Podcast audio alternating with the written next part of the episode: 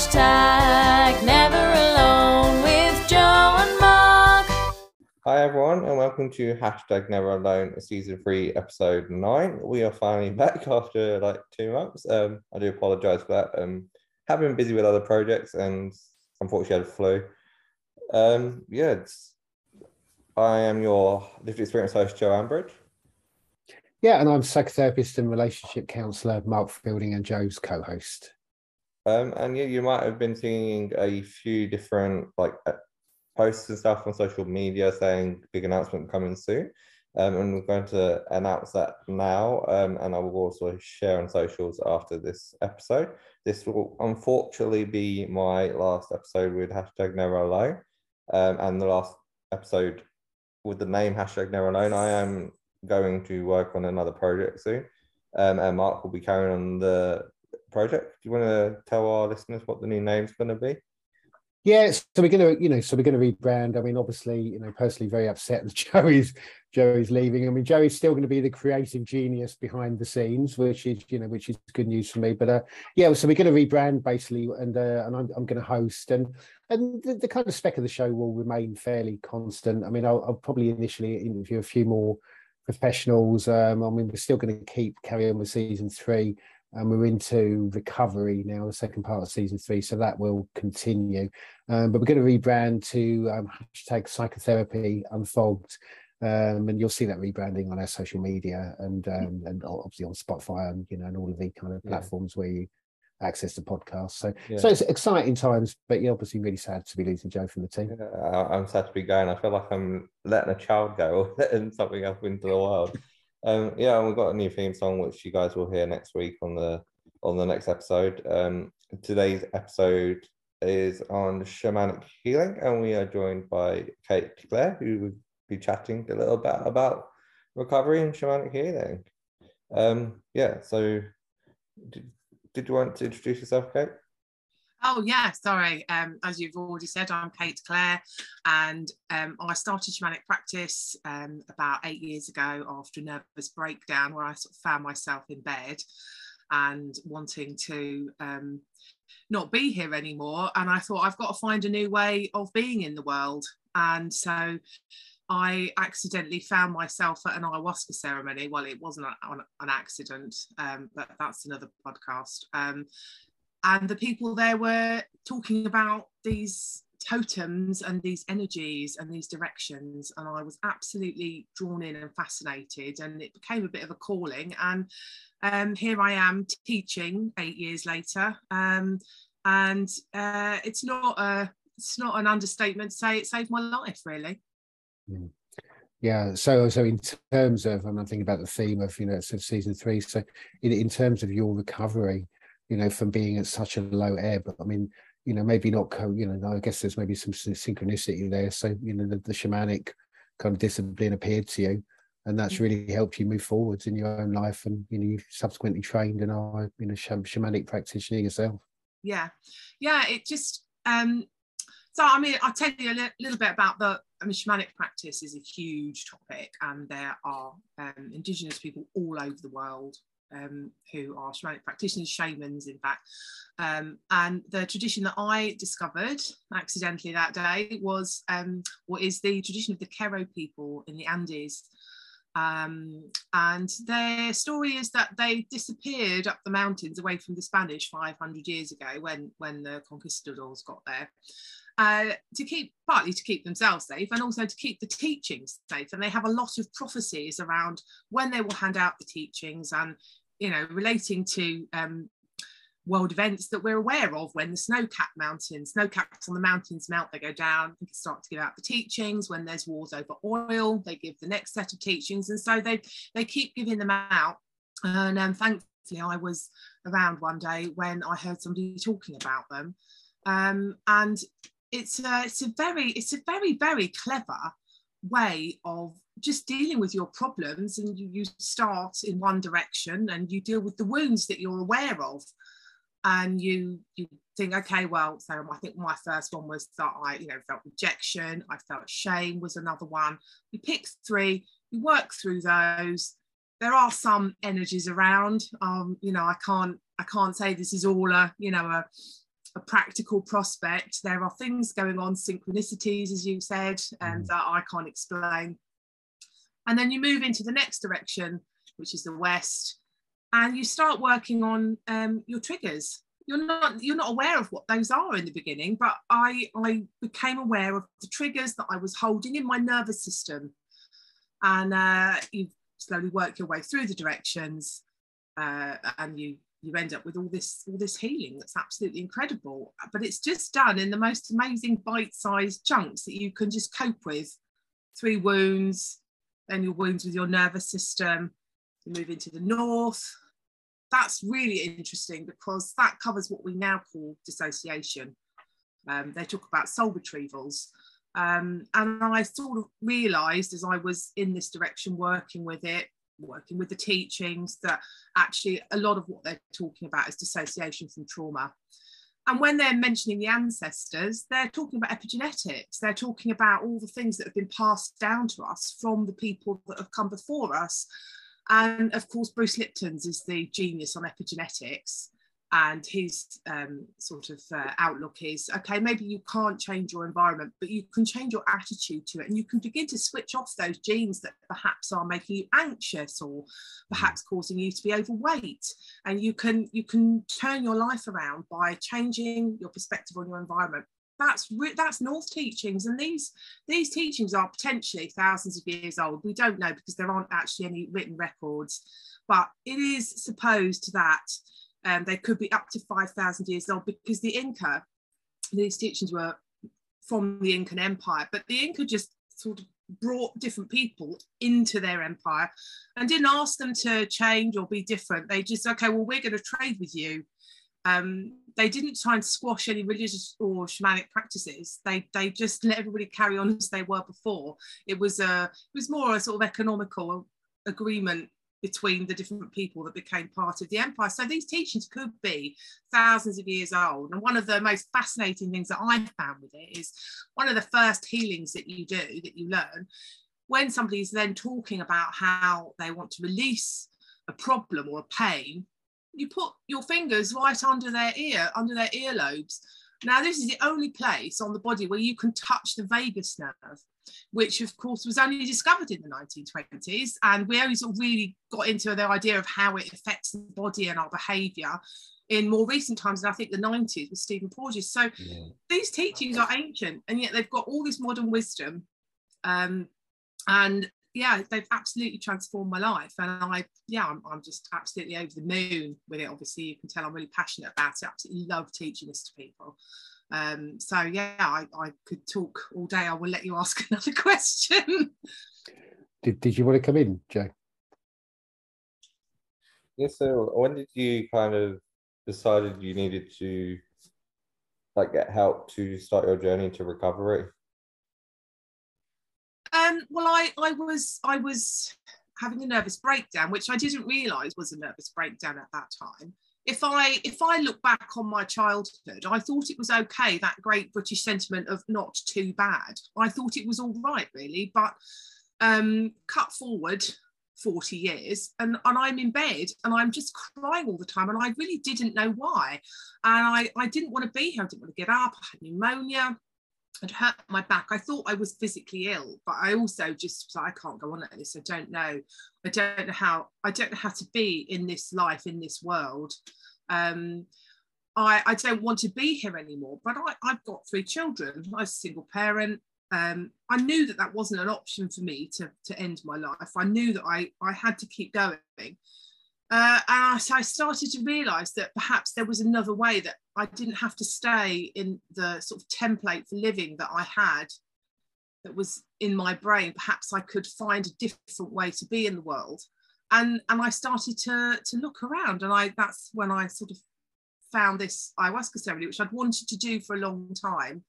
Um, but that wasn't what was transformational. That's very interesting uh, interesting part of the story, but it wasn't um, transformational. I tell you, I tell you one thing that happened in it though that that really sort of helped me shift my perspective was that I, I didn't get any sort of journey when I first did it. And I was extremely upset about that. But this voice did come in at the end and say to me, Your mother didn't love you and didn't want you. And I was absolutely in shock about this. I just sat up. It was like a voice had been in my ear. And I just sat up and I just, What are you talking about? And I didn't believe it.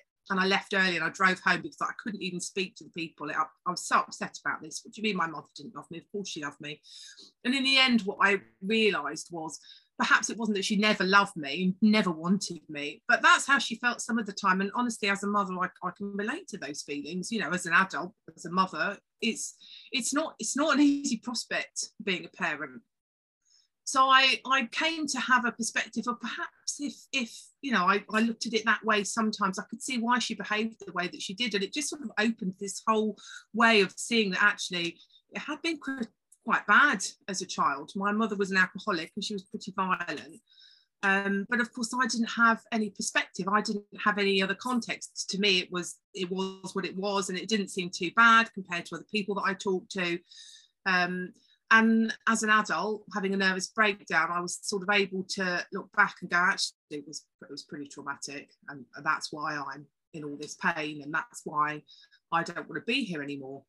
Um, but thankfully um, because i've got these beautiful children in my life or well, they're adults now but um, i was able to look around and think oh, i've got i've got to change this. I've got to be the one to change. I can't change the circumstances I've got to find another way to think about my life and and how I was feeling within it. So yeah, and and yeah, as Mark mentioned, synchronistically, um, opportunities came my way, and I was able to tap into those and make the best of them. And uh, yeah, I'm eternally grateful to the people that have come before me um, with all these teachings. And, and the synchronicity piece. So, you know, I mean, I'm a real believer in synchronicity. I mean, I look back over my own life, and yeah, I mean, maybe we don't always realize, you know, the synchronous phenomena going on at the time, but there are these gates, aren't they? You know, I mm. think when you look back, and I guess this is one for you, Cate. You know, you'd reach the end of your tether. You know, I mean, it's, lots of people do reach that point. You know, wanting to give up. You know, the ways of being in the world. You know, are, are, are no longer working. And then all of a sudden, this you know this teaching which is thousands and thousands of years old just opened up to you a whole new path a whole new way of being became possible for you and you walk down that path and it's completely changed your life. Yeah absolutely. i mean it's pretty it's pretty profound really isn't it? Yeah no it is it is. I mean I, just, I, I stop and i wonder is this a religious experience sometimes? And mm. I, i'm not quite sure. Um it's very practical but yeah there are energies at work that i I mm. can't account for, you know, and things that I've been given to understand. And I, I, don't know how I know that. I've got no scientific base, and I'm really interested in science. And I'm almost the last person I, I would have thought would be doing something like this. You know, sort of 10 years ago, I just I wouldn't have even I just said, what you I'm going to be doing that. You must be joking. Um, what a nonsense. But um, yeah, it, it just it came my way. And I was so desperate, I thought I'd give anything a go.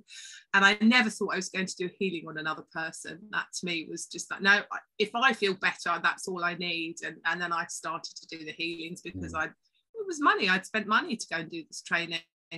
Um, and, and a lot of time. I thought, okay, I'm going to have a go at doing some healings on people. And, and they were really grateful for those healings. And it, it okay, I'll do some more. And okay, would you get invited to do the teacher training. It's not something you can just opt to do. And i was um, very thankfully invited. And I, am not going to teach other people. That's you know that's not a thing for me.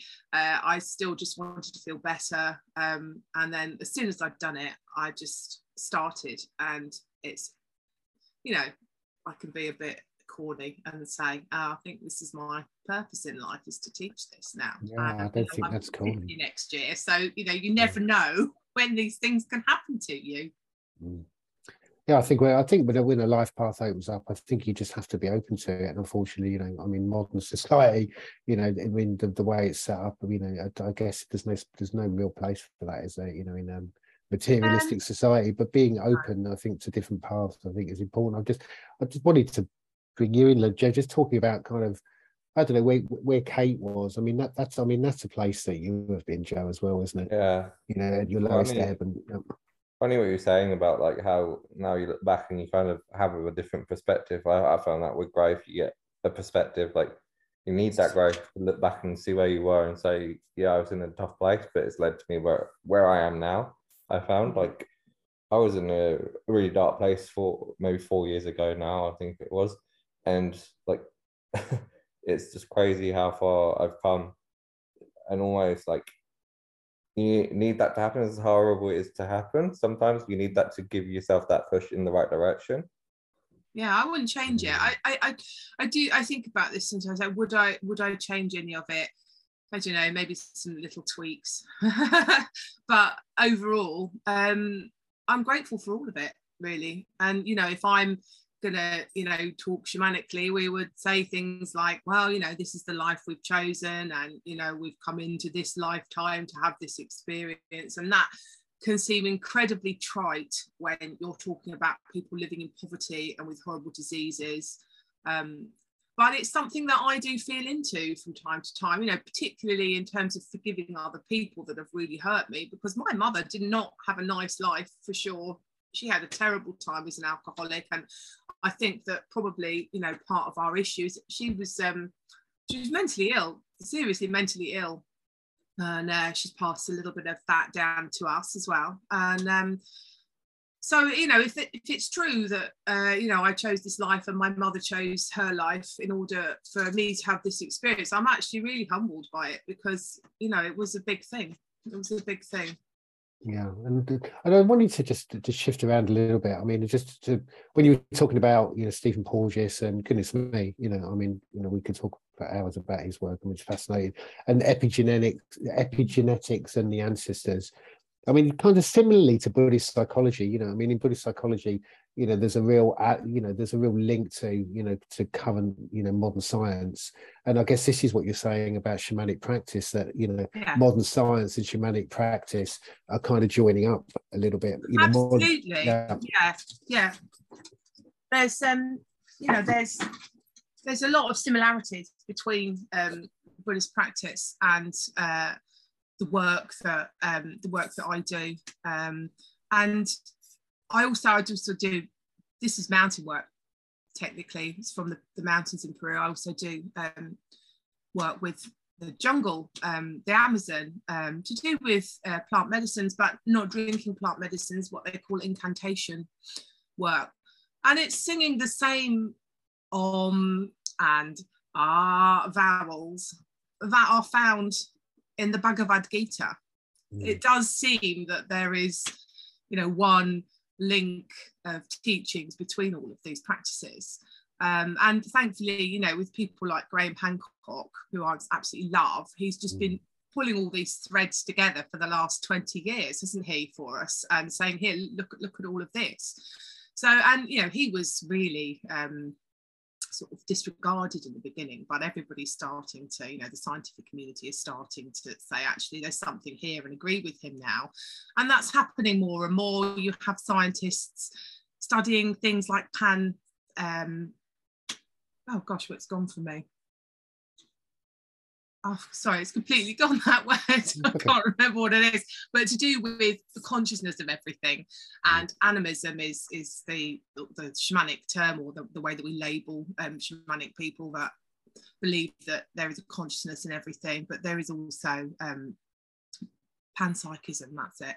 Uh, there's also scientists looking at that. Could inanimate objects be conscious? And I'm going to sit here and sound out of my tree and say, yes, I believe so.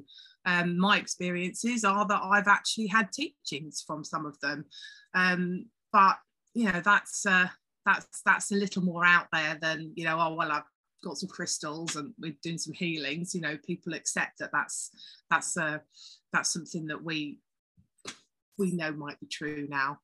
But yeah, science is catching up. It's still got a long way to go but but you know i mean human beings thinking you know i mean this was like you know this was the old thinking wasn't it? That you know human beings are the only really conscious beings on the planet you know and that is i mean that's totally trite isn't it? I mean it's just this typical human arrogance. I mean why would everything not not be conscious? You know there's a there's a wiring under the boards for me you know that, that perhaps is just kind of coming to the fore now you know, and, and maybe it needs to because you know we're destroying the earth, aren't we? So you know, some of these teachings from indigenous cultures are becoming more and more, you know, important. You know, and, and coming into the mainstream more, and you know, and hopefully that will create change. I mean, uh, what, what, what just moving on a little bit. I mean, if somebody comes to you and you know, and, and they're, they're wanting to, you know, to kind of benefit from some of the healing and the teachings, what, what, what does that look like? What what would you do? It depends what they come with, I would, I would guess, but Yeah, it depends what Yeah. they come with. I, I, I, I've had a few people this year come and say, "Oh, I, I don't, I don't know what, I don't know what I, I, I want from you, but there's something here for me." And and I, they're typically people that probably um, will come on the course and start to study with me. Um, and other than that, people, people quite often soul retrieval is quite a big thing that people, people have heard of. They, they sort of it's, it's done in a few different um, traditions. So soul retrieval is, is often a phrase that they'll come and use. I think I need a soul retrieval. But what I actually do is I work with a mesa, which is a shame I can't um, show you on, on this podcast, but it's a bundle of stones or crystals or sacred objects, different, there's, there's actually different um, sort of families within the Q'ero people and they work slightly differently. But I work with a mesa that has different crystals and stones in, and each one has a story. So as I was saying about the wounds, people come and they when when they when you first start to learn, you you pick three wounds.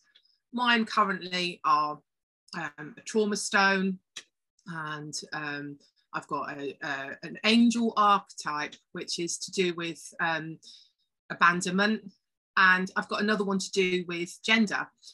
And if somebody picks one of those, I know what the story is. I'll tell them my story and I and I'll ask them how that's relevant to to to what they need. So it, it becomes almost like a psychotherapy session, in fact, you know, but it, it will be around a specific topic. So they will come, they'll say, This is my problem, this is what I think I'd like. And I'll say, Okay, well, I'd like you to pick one of these stones. And there's so there's like several different healings, and the stones have different healings and different stories. And we start to unfold and uncoil the stories um, and see where the, where they're at and, and how we can you know continue to heal from them after they've gone from the session. So people get homework to do you know easy things. It's not difficult. Um, and it's not something you come back over and over again for. You might come once every three months if you wanted to come. Uh, and so that's how we that's how we work with this this mesa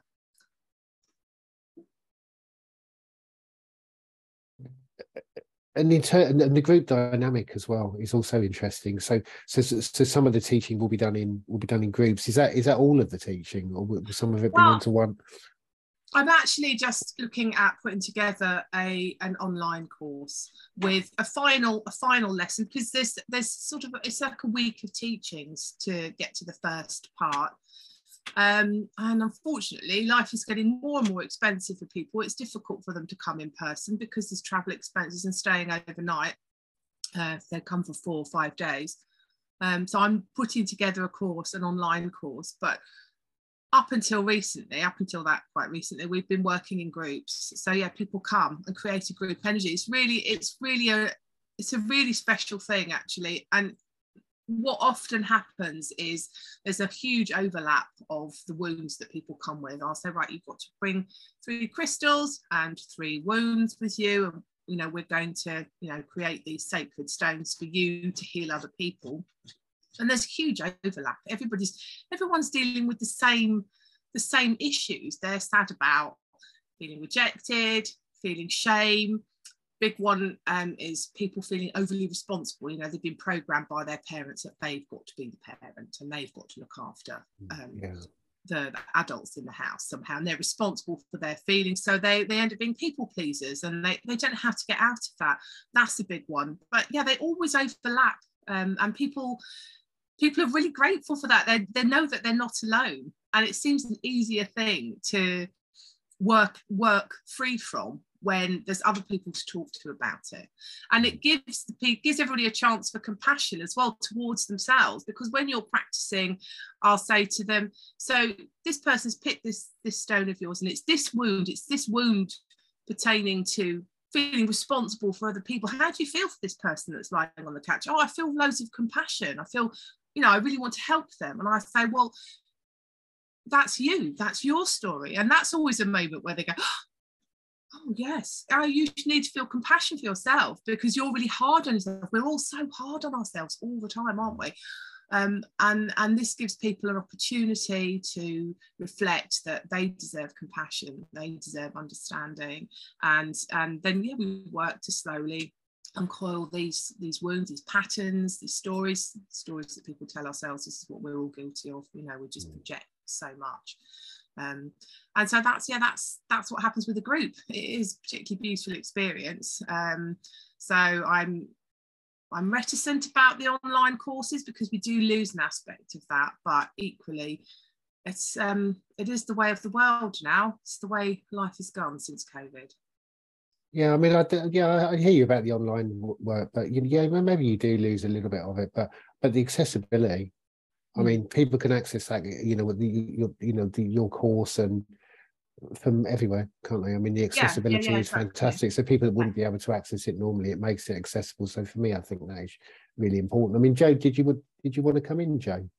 Yeah, I was going to ask. So, if people wanted to get a hold of you, where would they find you? You've got like a website and stuff like that.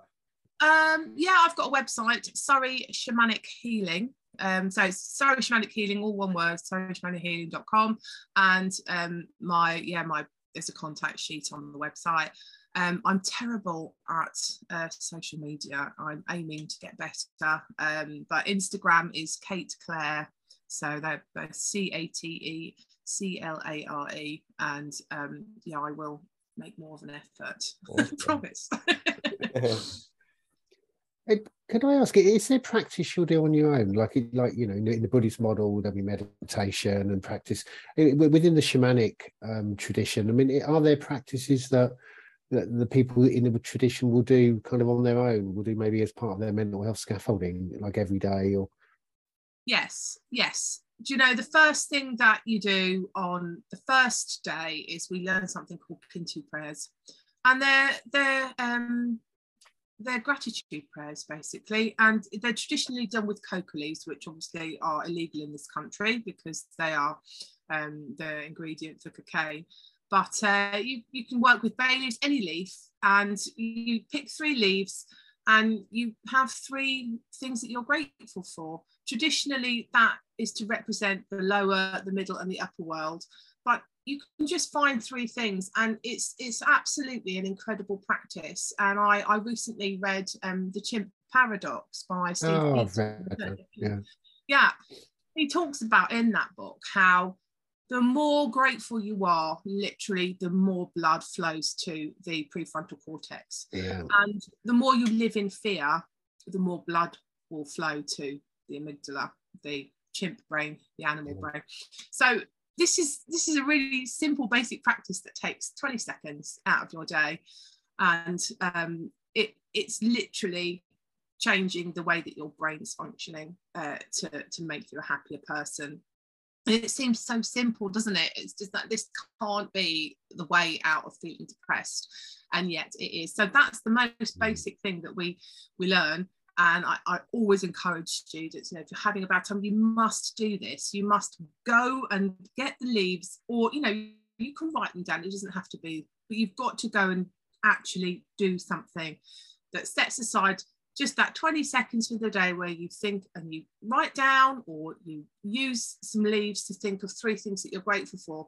And when I was sort of re- researching this, I I came across some statistics about you know countries that have fresh drinking water in their taps. It's only a handful, only a handful of us.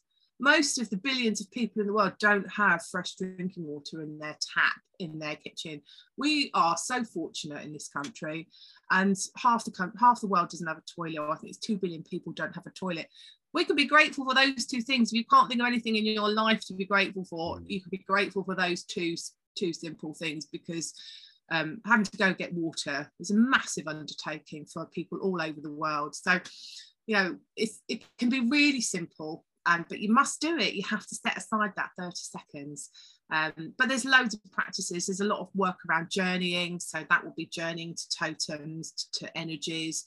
Um, if you're talking about different shamanic practices, then in Mongolia, there's a lot of journeying to spirits, spirit guides, in the Mm. practice that I work with, it's journeying to specific energies, like the totem energies of the south, which is serpent. We have jaguar in the west, hummingbird in the north, eagle in the east, and, and these will be the, the main journey totems that you'll go to. And it's a bit like a meditation, uh, like a visualization that you work through yourself. Um, so yeah, there's lots of practices that people can use on their own or yeah, in a group. I mean, to be honest, when you're working in a group, it's a lot of the same practices. You're just in a group together doing them, you know. So, Yeah, and again, you know, I'm just to pick up on a few things you said, but again, the group dynamic. I mean, like meditating in a group, I mean, meditating on your own, I think is you know such an important practice, and there's lots of different ways, as you say. You know, it, it also fits into the shamanic tradition, but but in a group, I mean, just uh, there's something that something transcendent, I think that happens when. I really, I've never, I've not done, I've not done meditation. Yeah, but but also just picking up on some of it like self-compassion i mean i'm just linking what you're saying to to modern psychotherapy so self-compassion you know i mean that is something that you know has come into the fore in modern in modern psychotherapy over the last few years. There's a psychologist called Kristin Neff who's written quite a lot of really really good stuff on self-compassion incredibly important in human beings. We, we're not always self-compassionate. Lots of reasons for that. You know social construction is probably one of them but there's probably lots of reasons for that. And also what you were saying about gratitude you know, I mean, there, there is so much research on on the benefits of gratitude for the brain. You know, there's a guy who's Stephen Emin, I think, who, who was a, the initial researcher who studied the effects on the brain of gratitude. He's a big, you know, gratitude diaries is something that I would recommend to clients. It literally takes three seconds. You just fill in three things you're grateful for every day. And and as you say, Cate, it literally rewires the brain. Like, you know, we all have a negativity bias and there's the primal reason for that you know if we're walking through you know the forest is it a state snake or is it a stick you know the brain is always going to think it's a snake because we need to survive. However you know in modern society always looking at the negative is really damaging for our mental health. But you know focusing on gratitude literally you rewire your brain in order to look for things that are positive you know and in terms of depression you know it seems sounds like such a small thing doesn't it? But Mm. massive absolutely massive. You know so it's so interesting it, it it's also part of the shamanic tradition.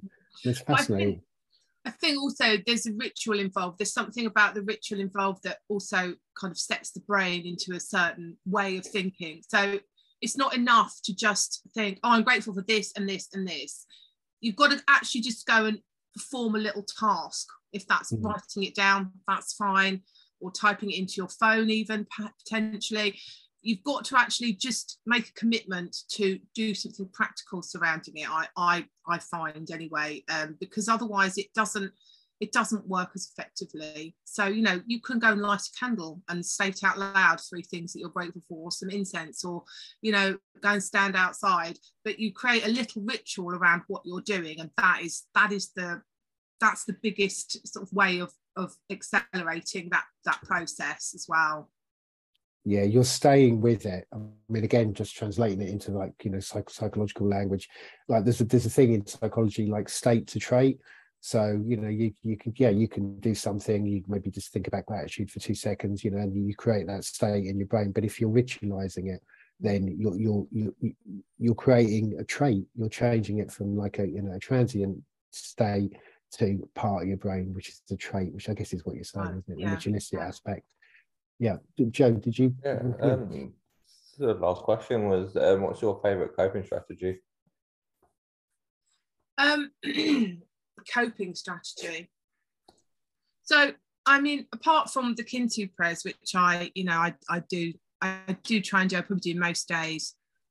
What I've, what I've, um, I've, I've been able to come into a sort of a more advanced state. It's not potentially something that you would just do when you first start this work, but um, looking for the mirror is a really, really good way when you're upset of finding out what's upsetting you and actually looking at yourself. And it's not easy. It's simple, but it's not easy.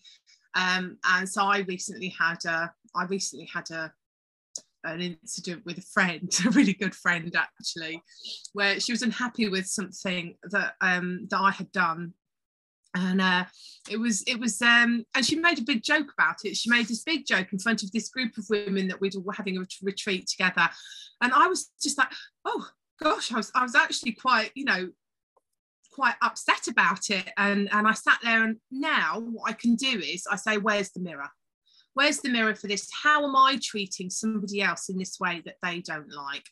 And unfortunately for me, I had just done the teachings with my daughter, and she had just come to me, and well, she'd come to a group of people in front of me that I was teaching, and well, you've caused this wound, mum. You've taken the mickey out of me too many times. And I was quite young and I didn't understand, and I just felt really wounded. And, and so I had to sit there and go, Where's the mirror? Oh, okay, yeah, I've done this to my daughter. And this is exactly how she has felt at times when she was too young to really understand it because it was all about the joke and the laugh. So I first of all say, Where's the mirror? Find the mirror. Trust me, if somebody's done something to upset you, you will find a mirror where you have done something similar to them and you have to take that moment and hold on to it and then when you've done that, you can say, okay, so where's my wound? And you can follow the story back. And I managed to find follow the story back to a moment where um, someone had lied about me in dance class. It was it was really odd. I, I would have forgotten this memory completely. But um, this girl had just gone to the teacher and made a whole load of lies about me. And, and I was in a lot of trouble and I didn't understand why. And I didn't say anything. I never said a word. I just sat and took this telling off from this teacher, like thinking, why has this girl done this to me? If I follow that back, I come to the point where I would freeze. So fight, flight, or freeze. I would freeze in the face of my alcoholic mother wanting to come and wallop me. Just freeze, hope she passes, hope she goes away. Um, and and and then I can find I found the wound and it's just finding it releases it a little bit. So this is advanced practice, but this is this is how I often cope now.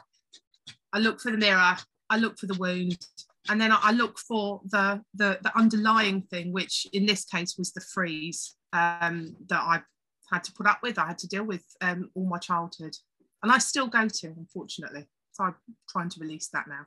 Yeah, I mean that practice sounds really, really interesting. I mean, it's a real zooming out, isn't it? I mean, I, I know we we push for time, but I just wanted to ask one last question.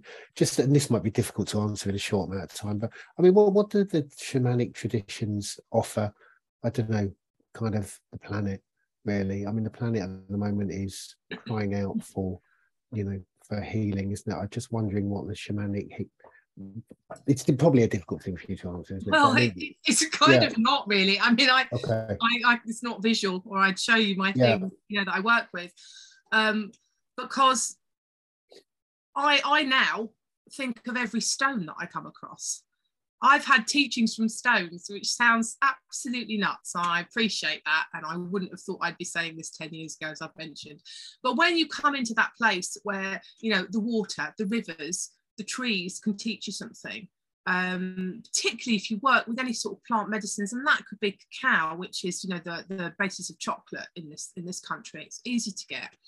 Um, you start to realize that there are so many consciousnesses beyond ours, beyond our little brains, our little feelings. Um, and there's a whole planet, you know, the whole the whole of the earth can have a consciousness, the moon, yeah. the sun, everything.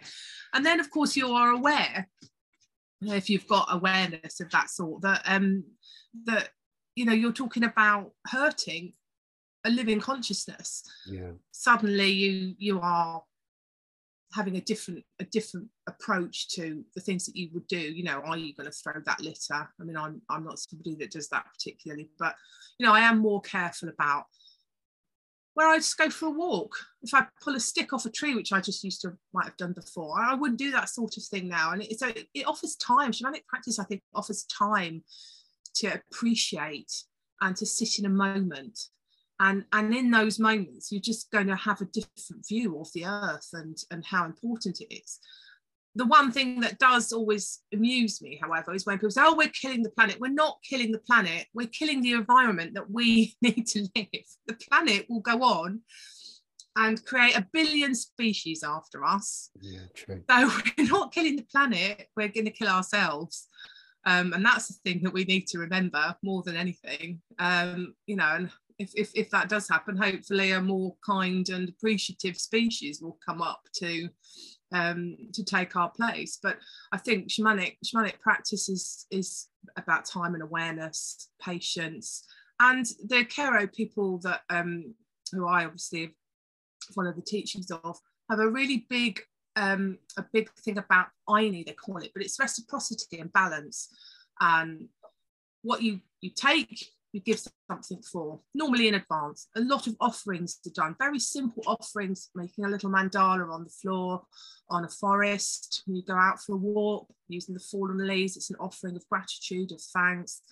So uh, there's a lot of talk and consideration of if we're taking something, we're putting something back as well. And that goes between people and that goes between animals and people and, and the world and, and, and, and all of all of our all of our day-to-day activities try and think about balance and reciprocity. Mm. Uh, I have to say, I think that's really beautiful. Really, I mean, that really is the kind of attitude that the earth needs right now, isn't it?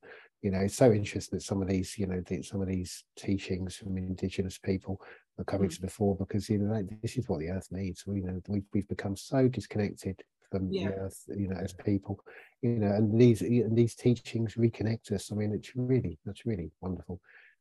Yeah. Okay. Yeah. Yeah. It's, it's my passion. Obviously, yeah. I kind of um, found it late in life, but I'm I'm extremely grateful. And I'm extremely grateful to the people that have, you know, literally I'm, I'm following in somebody else's footsteps that's gone up the mountains to find the Q'ero and brought these teachings down. You know, it's yeah. not an easy process to go to the middle of the jungle or the middle of the Andes and find these teachings. Um, so I'm I'm eternally grateful for those people that have, have gone and done that and made it so easy for me. You know, so it's easy for me to go to Peru and meet the Q'ero now. You know, I can go and do that um, whenever they are available. They're extremely busy people, um, considering that they've recently come down the mountains. They are wanted all over the world, and they take great delight in in, in seeing the world and meeting all the people. Um, and they are they're in great demand because they carry this sort of very beautiful simplicity with them. And yet they've got these incredibly wonderful complex teachings that have got so much to offer everybody. Um, but uh, the fact that I'm not the person that had to go and find them uh, has made it very easy for me and I'm extremely grateful to my teachers. But but then you do link to all of that ancestral history. Yeah yeah. Yeah yeah is, yeah.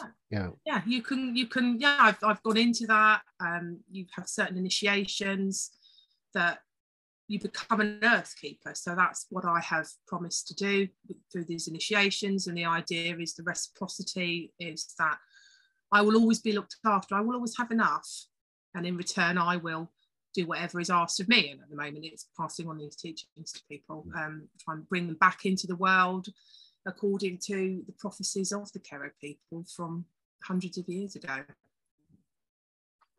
I mean, just before we finish, is, is there anything else you mentioned a book? I mean, is there is there anything else that you know you'd like our listeners, if our listeners want to get in touch with you, if they want to learn more, is there anything else you'd like to oh, gosh, just bring um, in? Yeah. Well, so I had the book is being edited at the moment, so I can't I can't recommend you go and buy it. Um, it's called um, A Beautiful Life which is my sort of looking back on all the rubbish times um, and all the good times and it realizing that overall it's beautiful and that I'm grateful for it. Um, so yeah, if you see that in passing, then that's mine. Um, uh, it's not out yet, uh, but it just through the website really. Um, or if you message me on social media, which I will definitely make an effort to go and look at and um, put some content on. I've been meaning to for quite a while. Um, so yeah, just through that really, through the website and the and the social media, you can find me there and hop on a a, a and then an online course that I'm starting. Yeah. Yeah. So how, how do they access the online courses? So they just access through your website? So just through me, and once we sort out, um, you know, timetables, um, then I will let them know when they start. Um, so I can they they I, they overlap, so I don't they don't start you don't have to wait um, potentially 10, 12 weeks for the next one to start. We can start midway. So yeah.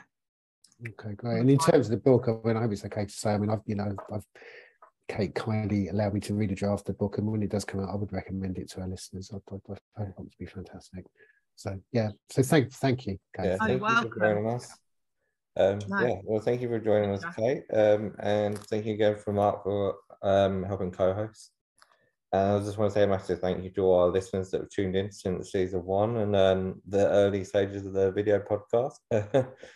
um, and thank you to Mark for helping co-host. I'm sad to be going, but I'm moving on to bigger pastures and stuff. Next time you guys will see my name hopefully in director credits. Um, yeah, In lights.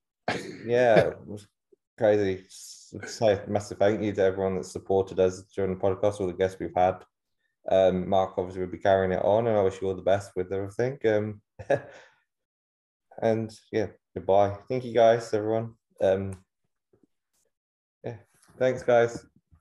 Okay, thank you. Thanks for coming on, Cate. Oh, pleasure, pleasure.